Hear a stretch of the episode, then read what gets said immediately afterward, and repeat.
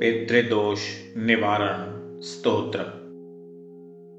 अर्चितानां मूर्तानां पितॄणां दीप्ततेजसां नमस्यामि सदा तेषां ध्यानिनां दिव्यचक्षुषाम् इन्द्रादीनां च नेतारो दक्षमारीचयोस्तथा सप्तर्षीणां तथान्येषां तान्नमस्यामि कामदान्। मन्वादीनां च नेतार सूर्यचन्दमसोस्तथा तान्नमस्यामहं सर्वान् पितृनप्युदधावपि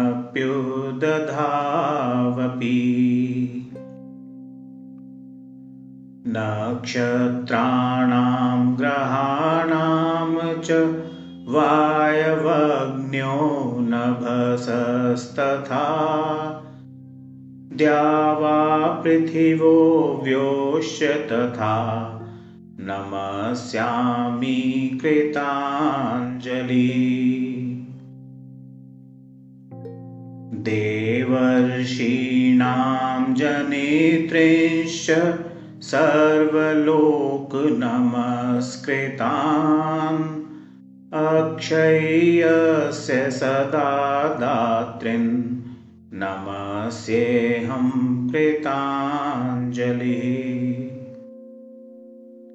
प्रजापते कष्पाय सोमाय वरुणाय च।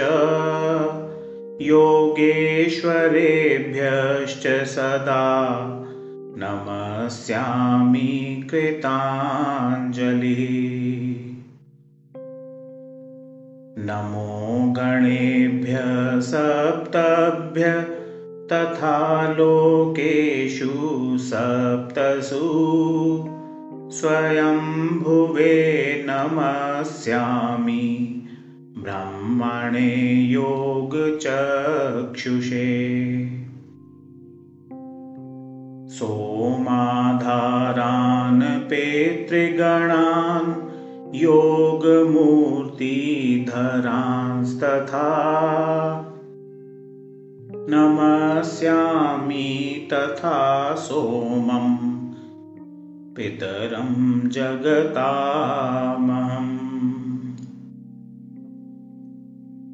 अग्रिरूपान् स्थतेवान्यान् नमस्यामि पितॄन्नहम् अग्रिशोममयं विश्वं यत् एतद्शेषत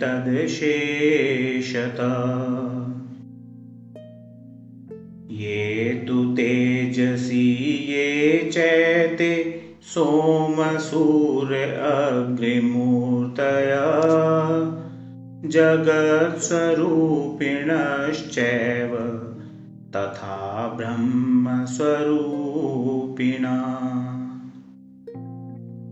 तेभ्योऽखिलेभ्यो योगेभ्य पितृभ्यो यथा मनसः। नमो नमो नमस्तेस्तु प्रसीदन्तु स्वधा भुज